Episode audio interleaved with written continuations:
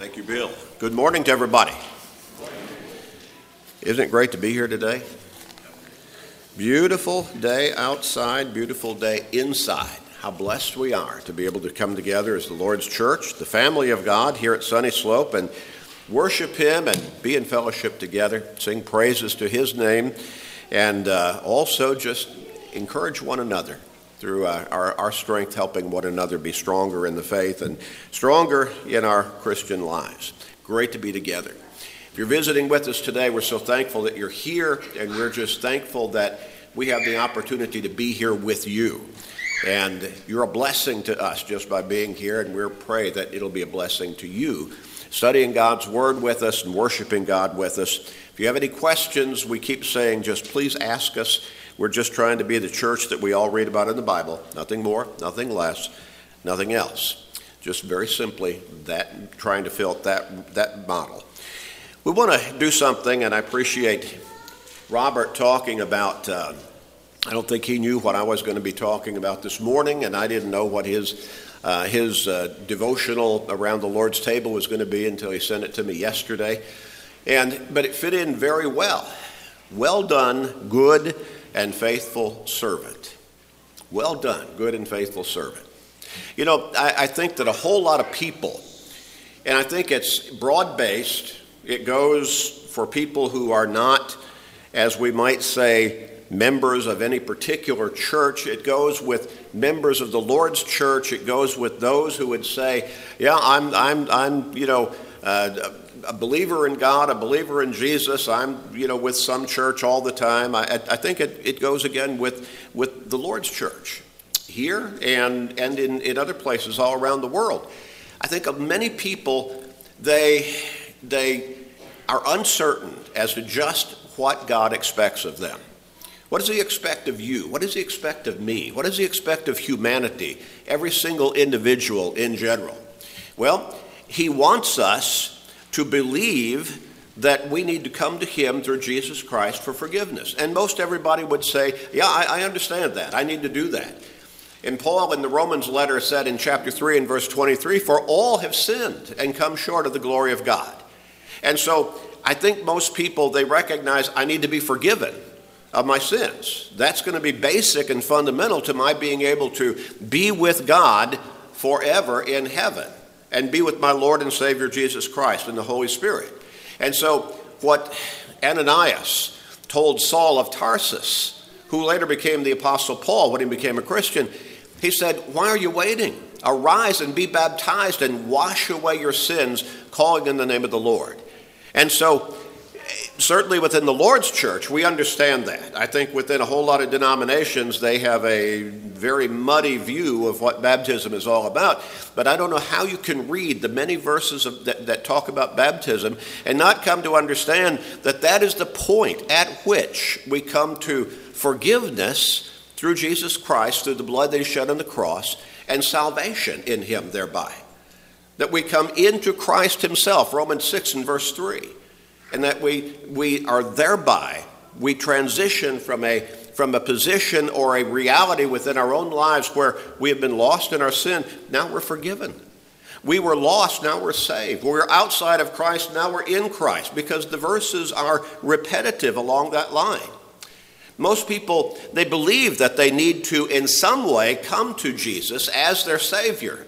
Again, how that, how, uh, uh, how that pathway goes in the minds of different people goes off in a lot of different directions, but they believe they need to come to Jesus in some way.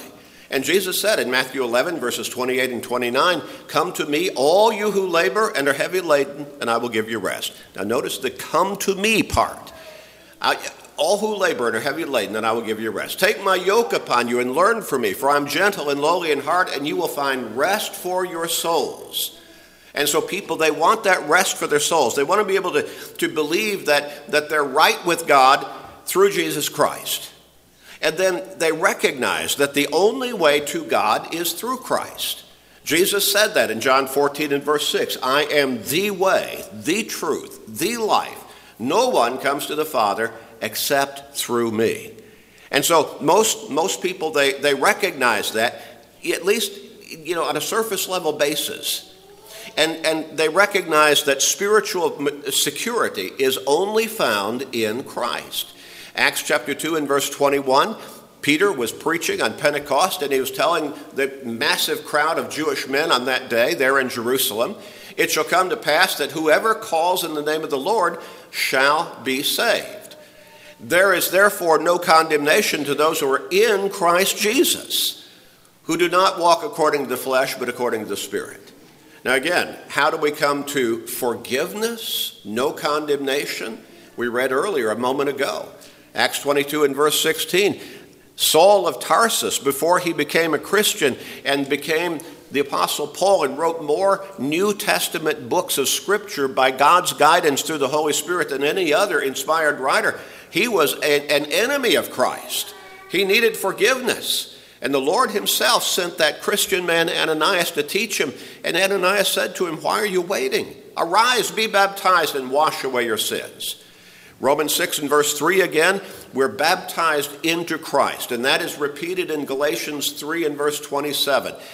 In Mark 16, 15, and 16, Jesus told the apostles to go, go, uh, go throughout all the world, preach the gospel to all creation. He who believes and is baptized shall be saved.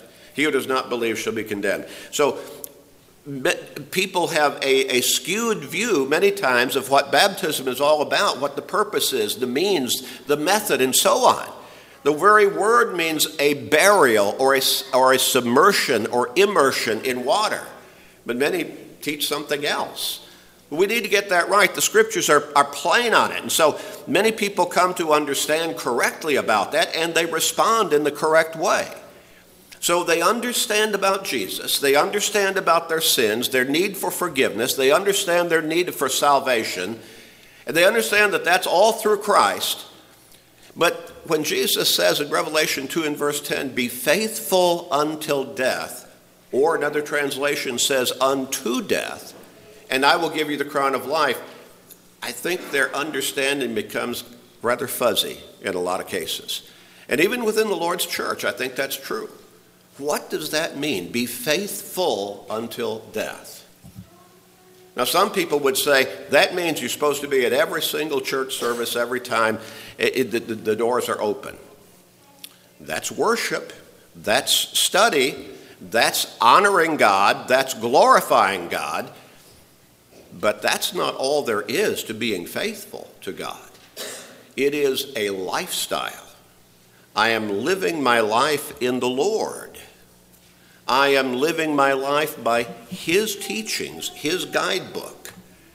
Faithfulness means literally full of faith, but it is demonstrated through my not only belief, but also my obedience and service and dedication and commitment. Well, what does God expect of me in order to live faithfully and to serve Him effectively?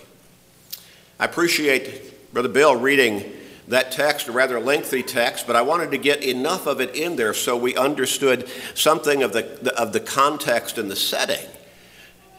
A master was, or we might say, a homeowner or an estate owner, however we can understand him. But of course, it's simply an illustration. The master is, is Jesus. And, and we, he's, he's using real life situations that we can relate to to get his spiritual message across. And so the master, he's about to go on a journey for a period of time, and he leaves with three of his servants. He entrusts them with various sums of his wealth to take care of while he's gone, to use them in productive ways. And so one of them, he's given five talents of silver. And so he uses that, he puts it to proper use, and he gains interest for his master so that now when he, the master comes back, he, he gives him 10 talents. One he has given t- two talents to, and he does the same thing. He uses it in a productive, responsible way, and when his master comes back, he gives him two talents in response. And then one, ta- one, one servant, he, he simply was afraid that he'd mess up and he'd lose all of his master's money, and so he dug a hole in the ground and buried it. And when his master comes back, he gives him that one talent back. Well, where does the title come in? Well done, good and faithful servant. In Matthew chapter 25 and verse 21, when that man whom whom the master had entrusted with 5 talents gives him 10 talents in return, and the one servant who responded from what the master had entrusted him with 2 talents and he gives him 4 talents in return, here is the response of the master. It's the same in verse 21 and verse 23 to each of those two individuals, those two servants. He said, his Lord said to him, Well done, good and faithful servant. You were faithful over a few things, I will make you ruler over many things. Enter into the joy of your Lord. Well done, good and faithful servant. You had been faithful over what I entrusted you with, the work that I had left for you to do, and I'll make you ruler over many things. Enter into the joy of the Lord. Again, illustrations from a real life kind of situation that Jesus simply uses to which we can relate, we can understand the principle, but it's the spiritual message. Jesus is the master. He's gone back to heaven after his crucifixion, burial in the tomb, resurrection from that grave, and then appearing risen, walking among hundreds and hundreds of people, showing, demonstrated that he had risen from the dead physically, and then he ascended back to heaven. Luke 24 47, also Acts chapter 1, right in front of the apostles, they could witness his rising up through the clouds. The angel standing there with them and saying, why are you gazing up into the heavens? This one whom you've seen go, he will come back in, this, in like manner. And so Jesus is coming back one day. We just partook of the Lord's Supper. And in, in 1 Corinthians chapter 11, the Apostle Paul says, when we do that, we're remembering his death until he comes again. And so, as we partake of the Lord's Supper each first day of every week, we are telling the world, He's coming back. He's coming back. Well, we're the servants. The Master is Jesus, our Lord. He's coming back.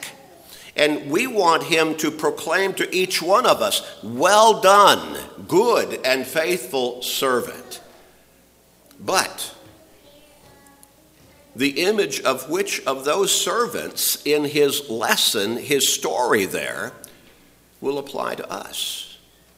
Let's look at his statement Well done, good and faithful servant. Let's, let's talk about the, the active word first, and that is done. Done. It indicates action, something completed that made this pronouncement possible. If a person had only done half of what the master had expected him to do, that word would not apply. Not with the connecting word well before it, but done. Again, it's an, it indicates action, it's a completed task or assignment.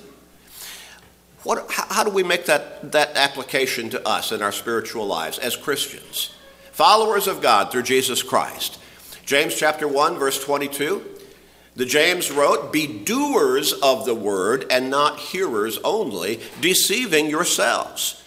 Matthew 7 and verse 21, Jesus said, Not everyone who says to me, Lord, Lord, not everyone who claims to believe in him, not everyone who claims to be following him, shall enter the kingdom of heaven, but he who does the will of my Father in heaven. Obedience, active obedience, active service, active dedication. 1 John chapter 3 and verse 7, little children. John is writing to the, to, to the church. He's referring to them as, as children, children of God. Let no one deceive you. He who practices righteousness is righteous, just as he is righteous. All of these verses of Scripture, and we could look at many more, they all reflect that action that Jesus was trying to get across in his in his illustration about the three servants. Done. They were pronounced well done. Action was pursued and completed among two of them. Now, this servant was condemned because he did nothing. That was the third servant who was only given one talent. Matthew chapter 25, verse 18, he who had received one talent, he went and dug in the ground and hid his Lord's money. Verse 26, his Lord answered and said to him, You wicked and lazy servant. And then in verse 30, he told others serving him, Cast the unprofitable servant into the outer darkness. There will be weeping and gnashing of teeth. Surely the illusion of, of what Jesus is, is, is teaching here, using that physical life illustration, comes across clearly. When his Lord said to him, You wicked and lazy servant, we don't want the Lord to say that to us individually, personally, on the final day of judgment, 2 Corinthians 5 and verse 10, when we must appear before Him and give account of how we've lived our lives the things we've done or not done that we should have done or should not have done. We don't want him to say, You wicked and lazy servant. Even if we say, Well, hey, wait a minute now, I've been baptized, I'm, I come to church service. What else? How do you serve the Lord? Worship is worship, but what about the good works that we are, have been created by God to be a part of, to take part in? Active, again, that word done action taken and completed, Ephesians 2 and verse 10. And then cast the unprofitable servant into the outer darkness. That's how eternal condemnation is portrayed in the scriptures. Outer darkness, a darkness that is so deep, that is so heavy, it's like it can be felt. Cannot see through it at all. And he says there will be weeping and gnashing of teeth. That's how hell is described. Souls there who lament for eternity that they messed up willfully, or even if they did so ignorantly, they did not follow God's word, and so they have been held accountable for their lack of actions or their wrong actions altogether. Well, so what is the second word there? First, done, and then the qualifier of that word done Done, again, action taken, action completed, in service to the Master, in service to our Lord. Done well, well. Now, these servants, the first two, the one who had been given five talents, the one who had been given two talents, they did what they were supposed to do. And so when the master came back, he said, Well done. They were rewarded because they had done what he expected them to do they did not just do something, but what they did, they did well. They did well. In Matthew chapter 25, verses 16 and 17, again, then he who had received the five talents went and traded with them and made another five talents, and likewise he who had received two went and gained two more also. And then in verses 21, we can actually go 20 through 23, but I'm going to focus on 21 through 23. his Lord said to him, Well done, good and faithful servant. You were faithful over a few things. I will make you ruler over many things. Enter into the joy of the Lord. Now, why was that pronouncement made to that particular servant, enter into the joy of the Lord? Because that pronouncement was qualified by the fact that what the Lord, his Lord expected of him, he had done well. Done well. And then he also, who had received two talents, came and said, Lord, you delivered to me two talents. Look, I have gained two more talents besides them.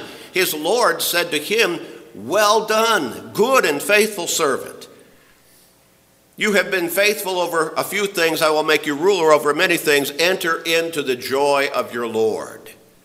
Now, the master did not expect the man he had given the servant to whom he had given two talents to somehow multiply them multiple times. He simply wanted him to use them productively, to take care of them, to, to, to use them in the way that, that the, the servant understood that he should. The same as with the man he had given five talents to.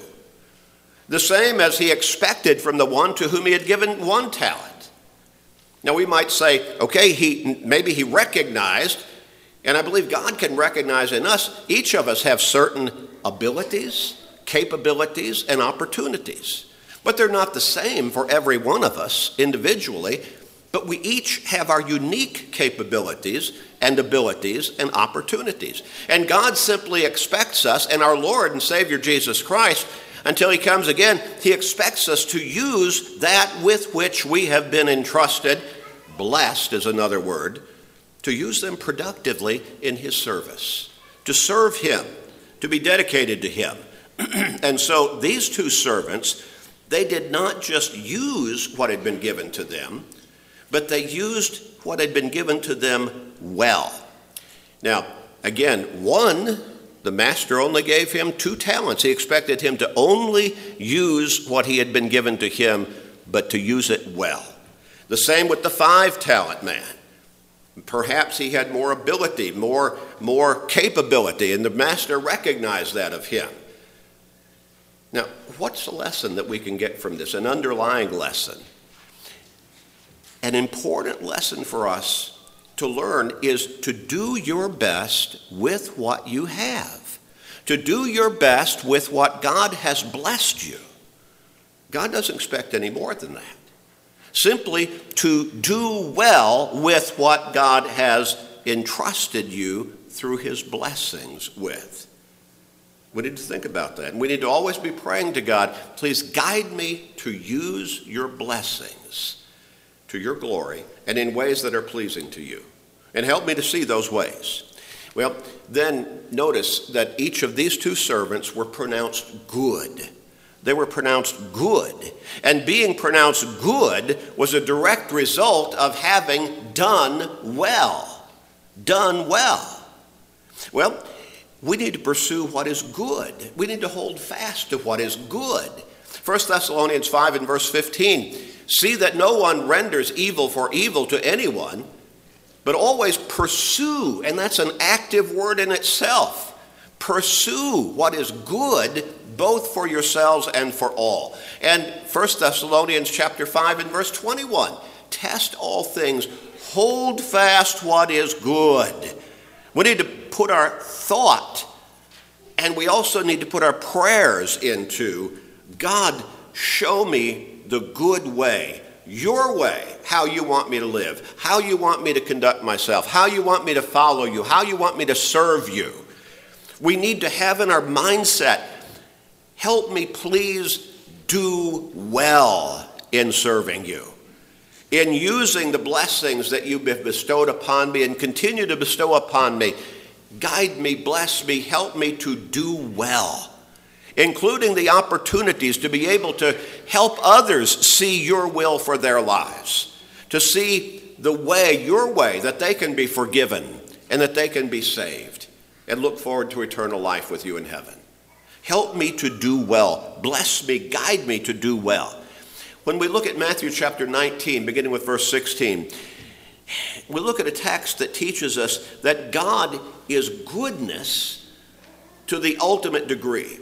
I've said many times when someone is when somebody talks about, well, you know, I'm not sure that about God. I'm not sure that I really believe in God. Or some say outright, I don't believe in God. I don't believe God exists. I think it's a figment of man's imagination and so on. And some basic, some basic uh, responses that, that I have tried to put across for many, many years, then please, if God does not exist, please explain goodness to me? I've never had anybody respond. I put that out in a public way countless times. Nobody's ever responded and tried to explain to me how there can be goodness without God.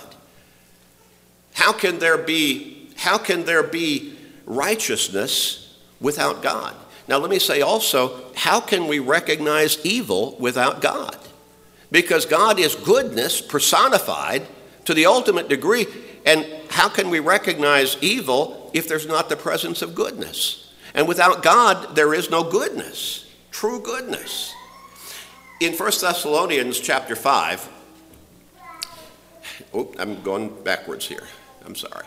Um, going too far, rather. In 1 Thessalonians chapter 5 and verse 15, see that no one renders evil to evil for anyone, but always pursue what is good. And then again, as we read in, in, in chapter 5 and verse 21, hold fast what is good. So what's the basis for that? What's the standard? Matthew 19, beginning with verse 16. Now behold, one, one came and said to him, Good teacher, speaking to Jesus. This young man comes to him. We know the story, he's wealthy. What good thing shall I do that I may have eternal life? So he said to him, Why do you call me good? No one is good but one, and that is God. If you want to do, if you want to enter into life, keep the commandments.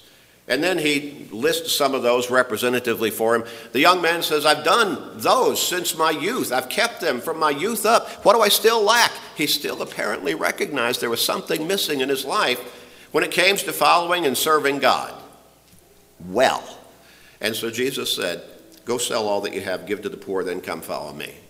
Jesus, of course, could read his heart, could read his understanding, his mindset, and recognize how far he actually needed to go, further than just keeping the, the, the commandments.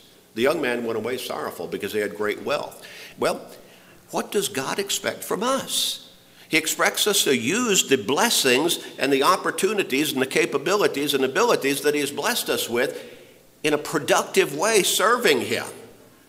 God is goodness to the ultimate degree. Jesus said, There is one who is good, and that is God. A lesson for us.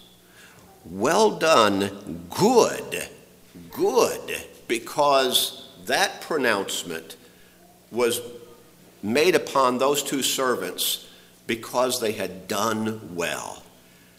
Faithful is the next one. Well done, good and faithful servant. Okay, a life characterized by being full of faith, literally. But it is our faith put into action through obedience and dedication and service. Hebrews 11 and verse 6 tells us that if we want to come to God, we must believe in God. Without faith, it is impossible to please Him for he who would come to God must believe that he is and that he is a rewarder of those who diligently seek him.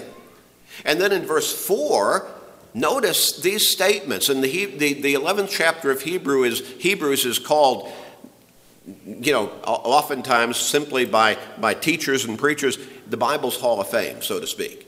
Because one after another, these various Old Testament Bible characters are highlighted in the 11th chapter of Hebrews, and notice repeatedly how they're introduced.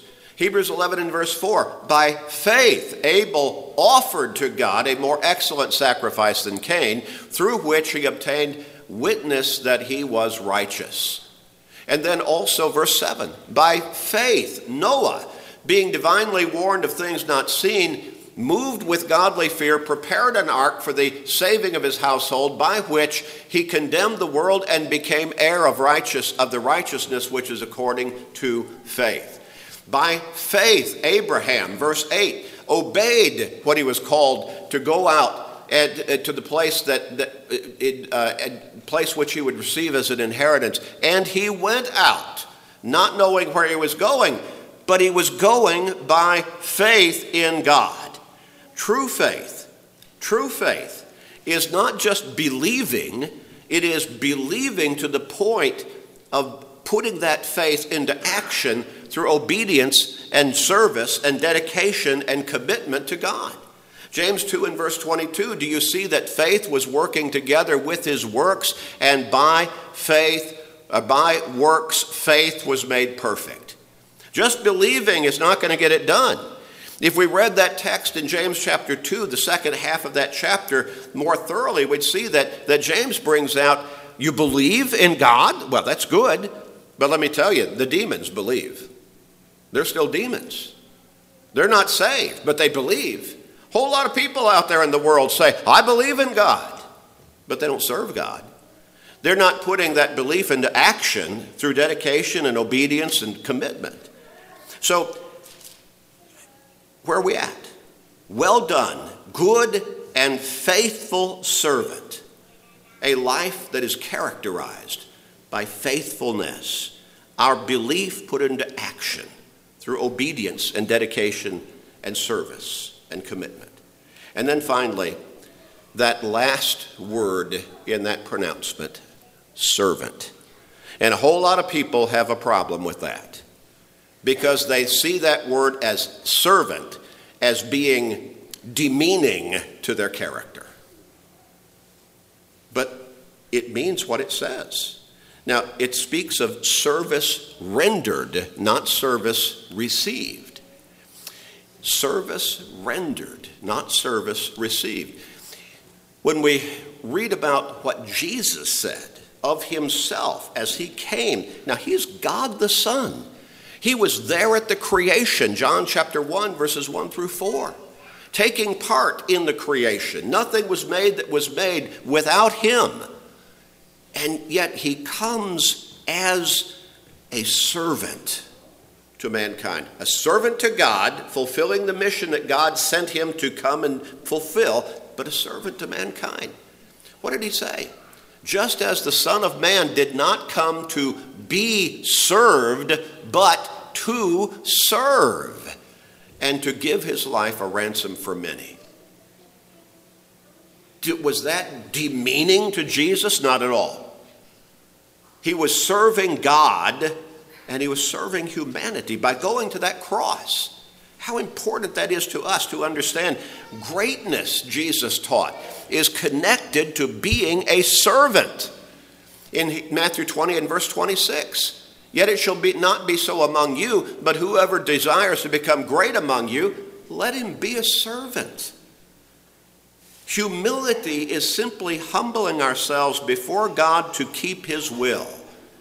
It's not demeaning, it's not degrading, it's simply recognizing and, and honoring God.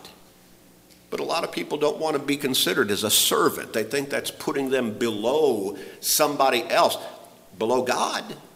But Jesus himself came as a servant. Philippians 2 and verse 7 but made of uh, but made himself speaking of Jesus of no reputation taking the form of a bond servant and coming in the likeness of men servant. Well done, good and faithful servant. Done action. Not just did something, not just did whatever he was supposed to do haphazardly, done well. And because what God expected him to do, what the Lord expects us to do as his faithful followers, he expects us to do well. And then the pronouncement as a result of having done well good and faithful servant. What a lesson for us. Have you made a conscious choice to be a good and faithful servant of God? To be a good and faithful servant of God through Jesus Christ. So that at judgment, don't you want to hear the Lord say to you, Well done, good and faithful servant. Enter into the joy of your Lord. Romans chapter 6, beginning with verse 16. We've got to make up our minds. The Apostle Paul wrote, Do you not know that to whom you present yourselves slaves to obey? You are that one's slaves whom you obey, whether of sin leading to death or of obedience leading to righteousness. Living a sinful life makes one, whether we realize it or not, a slave to sin. And who is the author of that sin? The devil himself. But God be thanked that you, that though you were slaves of sin, you have obeyed from the heart that form of doctrine to which you were delivered. And having been set free from sin, you became slaves of righteousness. Don't you want that to be your identity? A slave of righteousness before God?